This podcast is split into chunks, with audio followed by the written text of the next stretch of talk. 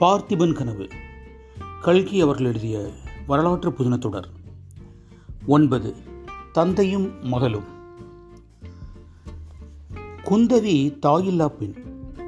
அவளுடைய அன்னையும் பாண்டிய ராஜகுமாரியும் நரசிம்மவர்மரின் பட்ட மகிழ்ச்சியுமான வானமாதேவி குந்தவி ஏழு வயது குழந்தையாக இருந்தபோதே சுவர்க்கமடைந்தாள். இந்த துக்கத்தை அவள் அதிகமாக அறியாத வண்ணம் சில காலம் சிவகாமி அம்மை அவளை செல்லமாய் வளர்த்து வந்தாள். இந்த சிவகாமி தேவி பிரசித்தி பெற்ற ஆயின சிற்பியின் மகள். நரசிம்மவர்மரால் வாதாபிலிருந்து சிறை மீட்டு வரப்பட்டவள். பட்ட மகிழ்ச்சியின் மரணத்துக்கு பிறகு நரசிம்மவர்மர் சிவகாமியை மனம் புரிந்து கொள்வார் என்று சில காலம் பேச்சாக இருந்தது. ஆனால் அவ்விதம் ஒன்றும் நடக்கவில்லை. சில வருஷ காலத்துக்கெல்லாம் சிவகாமி தேவியும் சொர்க்கம் புகுந்து விட்டாள் பிறகு சக்கரவர்த்தியே குந்தவிக்கு தாயும் தகப்பனுமாயிருந்து அவளை வளர்க்க வேண்டியதாயிற்று. அந்த புறத்தில் குந்தவிக்கு பாட்டிமார்கள் மகேந்திரவர்மருடைய பத்தினிகள் சிலர் இருந்தனர். ஆனால் அவர்களுக்கும் குந்தவிக்கும் அவ்வளவாக மனப்பொருத்தம் ஏற்படவில்லை. குந்தவியின் தாயாரை குறித்து தெற்கத்தியால் என்று அவர்கள் குறை கூறியதையும் சிவகாமி தேவியை பலவிதமாக நிந்தை செய்ததையும் குந்தவி குழந்தை பருவத்தில் கேட்டிருந்தாள். இதனாலேயே பாட்டிமார்களிடத்தில் அவளுக்கு பற்றுதல் உண்டாகவில்லை. குந்தவியின் நடை உடை பாவனைகளும் அவள் எதேச்சியாக செய்த காரியங்களும் அந்த பாட்டிமார்களுக்கு பிடிக்கவில்லை. நரசிம்மவர்மர் இந்த பெண்ணுக்கு ரொம்பவும் இடம் கொடுத்து கெடுத்து வருகிறார் என்று குறையும் அவர்களுக்கு உண்டு. இக்காரணங்களினால் குந்தவிக்கு தன் தந்தையிடம் உள்ள இயற்கையான பாசம் பன்மடங்கு வளர்ந்திருந்தது. அப்பாவுடன் இருக்கும்போதுதான் அவளுக்கு குதூகலம். அவருடன் வார்த்தையிடுவதில் தான் அவளுக்கு உற்சாகம். அவருடன் சண்டை பிடிப்பதில் தான் அவளுக்கு ஆனந்தம். அவர் தன்னை உடன் அழைத்து போகாமல் ராஜரீக காரியங்களுக்காக வெளியூர்களுக்கு போயிருந்தால் அவளுக்கு ஒரு நாள் போவது ஒரு யுகம் போவது போலிருக்கும். சக்கரவர்த்திக்கோ என்றால் ஏன் அவருடைய பிராணனே குந்தவியாக உருக்கொண்டு வெளியில் நடமாடுகிறது என்று கருதும்படி இருந்தது. அவருடைய விசால இது இருதயமானது ஓராரொரு காரத்தினால் பல ஆண்டு காலம் வறண்டு பசையற்று பாலைவனமாக இருந்தது அப்படிப்பட்ட இருதயத்தில் குந்தவியின் காரணமாக மீண்டும் அன்பு தளிர்த்து ஆனந்தம் பொங்கத் தொடங்கியது. குந்தவியின் ஒவ்வொரு சொல்லும் செயலும் நோக்கும் சமிக்ஜையும் சக்கரவர்த்திக்கு புலகாகிதம் உண்டாக்கின. தந்தையின் வரவை எதிர்நோக்கி குந்தவி தேவி அரண்மனை உப்பருகையின் நிலா மாடத்தில் உட்கார்ந்திருந்தார். பௌர்ணமிக்கு பிறகு மூன்று நாள் ஆகியிருக்கலாம். கிழக்கு அடிவானத்தில் வரிசையாக உயர்ந்திருந்த பனை மரங்களுக்கு நடுவில் சிறிது குறைந்த சந்திரன் இரத்த சிவப்பு ஒளியுடன் உதயமாய்க் கொண்டிருந்தான். மற்ற நாட்களாக இருந்தால் அழகு மிகுந்த இந்த வானக்காட்சியின் வனப்பில் ஈடுபட்டு மெய்மறந்திருப்பாள் ஆனால் இன்று இரவு அவளுக்கு எதிலுமே மனம் செல்லவில்லை. வீதியில் குதிரை மீது வைத்து சங்கிலியால் பிணைத்து கொண்டு போகப்பட்ட ராஜகுமாரனுடைய ஞாபகமாகவே அவள் இருந்தாள். அவனை பற்றி விசாரிப்பதற்காகவே தந்தையின் வருகையை வழக்கத்தை விட அதிக ஆர்வத்துடன் எதிர்பார்த்து காத்திருந்தாள். கடைசியாக நரசிம்மவர்மரும் வந்து சேர்ந்தார். குந்தவி அவரை ஓடி வரவேற்று அவருடைய விசாலமான இரும்பு தோள்களை தன் இளங்கரங்களினால் கட்டிக்கொண்டு தொங்கினாள். ஏனப்பா இன்றைக்கு இவ்வளவு நேரம்? என்று கேட்டாள். என்றுமில்லாத அவளுடைய பரபரப்பையும் ஆர்வத்தையும் பார்த்து நரசிம்மவர்மர் ஆச்சரியப்பட்டு போனார். அப்படியொன்றும் நேரமாக விடவில்லை. அம்மா தினம் போ தினம் போலத்தானே வந்திருக்கிறேன். ஏதாவது விசேஷம் உண்டா? என்று கேட்டார் குந்தவி ஏதோ சொல்ல ஆரம்பித்தவள் சட்டென்று நிறுத்தி கொண்டாள். ஒரு விசேஷம் இருக்கிறதப்பா? ஆனால் இப்போது சொல்ல மாட்டேன். நீங்கள் முதலில் சொல்லுங்கள். சபையில் ஏதாவது விசேஷம் உண்டா? என்று கேட்டாள். ஆமாம் உண்டு. இலங்கையிலிருந்து இன்றைக்கு செய்தி வந்தது. அங்கே நடந்த பெரும் போரில் நமது சைன்யங்கள் மகத்தான வெற்றியடைந்தனமாம் இலங்கை மன்னன் சமாதானத்தை கூறுகிறான். என்ன செய்யட்டும்? என்று உன் தமையன் ஓலை அனுப்பியிருக்கிறான். ரொம்ப சந்தோஷம். அப்பா அப்படியானால் அண்ணா சீக்கிரம் திரும்பி வந்துவிடுவானோ இல்லையோ? கொஞ்ச காலம் கழித்து தான் வருவான். மதுரையில் உன் மாமாவுக்கு கொஞ்சம் நாளாக தேக அசுகரியமாக இருக்கிறதாம். அங்கே போய் கொஞ்ச காலம் இருந்து விட்டு வர சொல்லியிருக்கிறேன். நீ வேண்டுமானால் மதுரைக்கு போய் வருகிறாயா குழந்தாய்? உன் மாமா உன்னை பார்க்க வேண்டும் என்று எவ்வளவோ ஆசைப்படுகிறாராம். அதெல்லாம் முடியாது. நான் உங்களை விட்டு போக மாட்டேன். இருக்கட்டும் இன்னும் ஏதாவது விசேஷம் உண்டாப்பா உண்டு. சோழ நாட்டில் சோழ நாட்டில் என்றதும் குந்தவியின் உடலில் படபடப்பு உண்டாயிற்று. இதை பார்த்து சக்கரவர்த்தி மிகவும் வியப்படைந்தவராய் என்ன குந்தவி? உனக்கு என்ன உடம்பு? என்று கேட்டார். ஒன்றுமில்லையப்பா சோழ நாட்டில் என்ன விசேஷம் சொல்லுங்கள் என்றாள் குந்தவி. சோழ நாட்டில் காளி என்னும் ஊரில் ஒரு இளம்பிள்ளை தெய்வ சாநித்தியம் பெற்று மகா ஞானியாய் விளங்குகிறாராம். சிவபெருமான் பேரில் தீந்தமிழ் பாடல்களை தேடி செய்ய பொழுகிறாராம். தீராத வியாதிகளெல்லாம் அவர் கையினால் திருநீர் வாங்கி எட்டிக்கொண்டால் தீர்ந்து விடுகிறதாம். ஞானசம்பந்தர் என்று பெயராம். நன்றாக இருக்கிறது போங்கள் யமனுக்கு அப்படி ஒரு விரோதி கிளம்பியிருக்கிறாரா?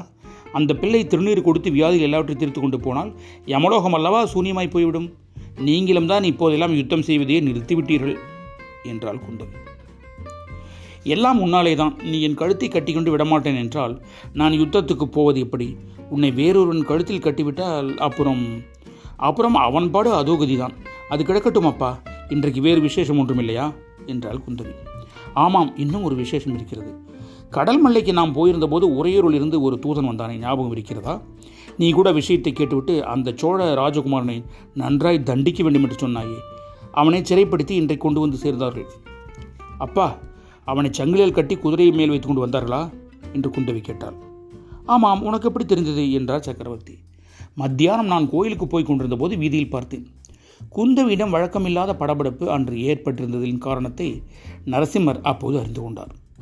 ஒருவேளை அவனாய்த்தான் இருக்கும் அது புகட்டும் குழந்தாய் நமது அப்பர் பெருமானின் பதியம் ஒன்றை பாடு பார்க்கலாம் என்றார் சக்கரவர்த்தி. அப்பா அந்த ராஜகுமாரனை ராத்திரி எங்கே வைத்திருப்பார்கள்? என்று குந்தவி கேட்டார் வேறு எங்கே வைத்திருப்பார்கள்? காராக்கிரகத்தில் வைத்திருப்பார்கள். ஐயோ என்ன குழந்தாய் எதை கண்டு பயப்படுகிறாய்? என்று நரசிம்மர் தூக்கி வாரி போட்டார் போல் எழுந்து நாலாபுரம் பார்த்தார். குந்தவி அவரை கீழே அமர்த்தி ஒன்றுமில்லையப்பா. காராகிரகத்திலிருந்து அந்த ராஜகுமாரன் தப்பித்துக் கொண்டு போய்விட்டால் என்ன செய்கிறது? என்று பயந்தேன் என்றார் இவ்வளவுதானே என்று சக்கரவர்த்தி புன்னகை செய்து அந்த மாதிரியெல்லாம் பயப்படாதே.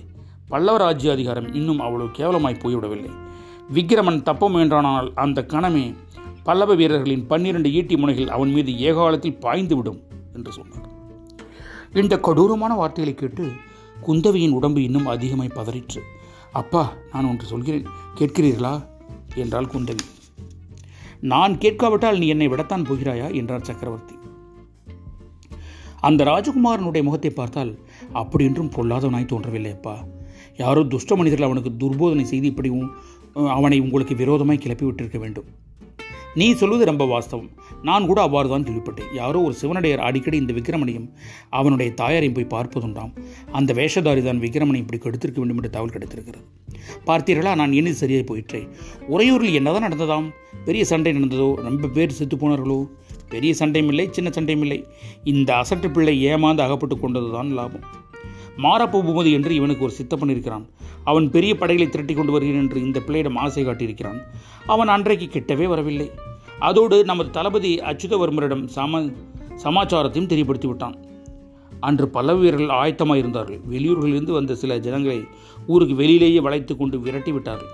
விக்ரமனோடு கடைசியில் சேர்ந்தவர்கள் ஒரு கிழக்கொள்ளனும் ஒரு படகோட்டியும் இன்னும் நாலஞ்சு பேரும் தான் கிழவன் அங்கேயே செத்து விழுந்து விட்டான்.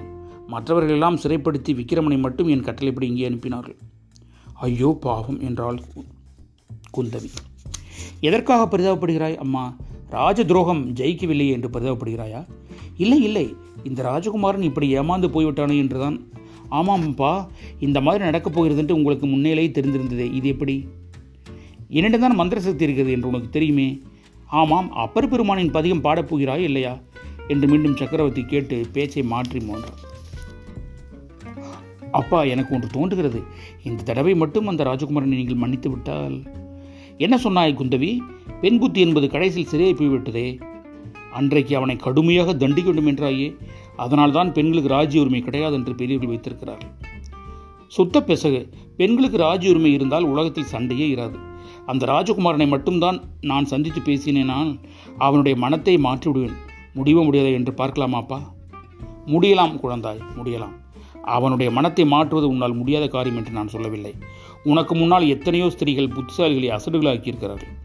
வைராகிய சீலர்களை பைத்தியமாக்கியிருக்கிறார்கள். வீரர்களை கோழைகளாக்கியிருக்கிறார்கள். இதற்கு மாறாக சாதாரண மனுஷர்களை புத்திசாலிகளாகவும் வைராகிய புருஷர்களாகவும் வீரர்களாகவும் செய்த ஸ்திரீகளும் இந்த இருந்திருக்கிறார்கள். பெண் குலத்துக்கு இந்த சக்தி உண்டு. உண்மைதான். நீ நினைத்தாயானால் விக்கிரமனை சுதந்திரம் என்ற பேச்சையே மறந்துவிடும்படி செய்துவிடலாம். ஆனால் உன்னுடைய சாமர்த்தியத்தை நீ கொஞ்சம் முன்னாலேயே காட்டியிருக்க வேண்டும். அவன் குற்றம் செய்வதற்கு முன் உன் பிரயத்தனத்தை செய்திருக்க வேண்டும். இனிமேல் பிரயோஜனம் இல்லை அம்மா குற்றவாளியை தண்டித்தே ஆக வேண்டும். இன்று விக்கிரமனை சும்மா விட்டுவிட்டால் நாளைக்கு ஒவ்வொரு ஊரிலும் ஒருவன் கலகம் செய்ய கிளம்புவான். அப்ப ராஜ்யம் போகிற வழி என்ன? இந்த வார்த்தை புயலில் அகப்பட்ட குந்தவி பதில் சொல்ல தெரியாமல் திகைத்து நின்றாள். சற்று நேரம் பொறுத்து அப்பா அவனுக்கு என்ன தண்டனை விதிப்பீர்கள்? என்று கேட்டாள். இப்போது சொல்ல முடியாது குந்தவி. நாளைக்கு தர்மாசனத்தில் உட்கார்ந்து விசாரணை செய்யும் போது என்ன தண்டனை நியாயம் என்று தோன்றுகிறதோ அதைத்தான் அளிப்பேன். நியாயத்திலிருந்து ஓரணுவிலுமேனும் தவறினார்கள் என்ற அவச்சொல் இதுவரையில் பல்லவசம் பல்லவ வம்சத்துக்கு ஏற்பட்டதில்லை. இனிமேலும் ஏற்படாது என்றார் சக்கரவர்த்தி. குரல் வண்ணம் கவிஞர் சே. ஜெயக்குமார்.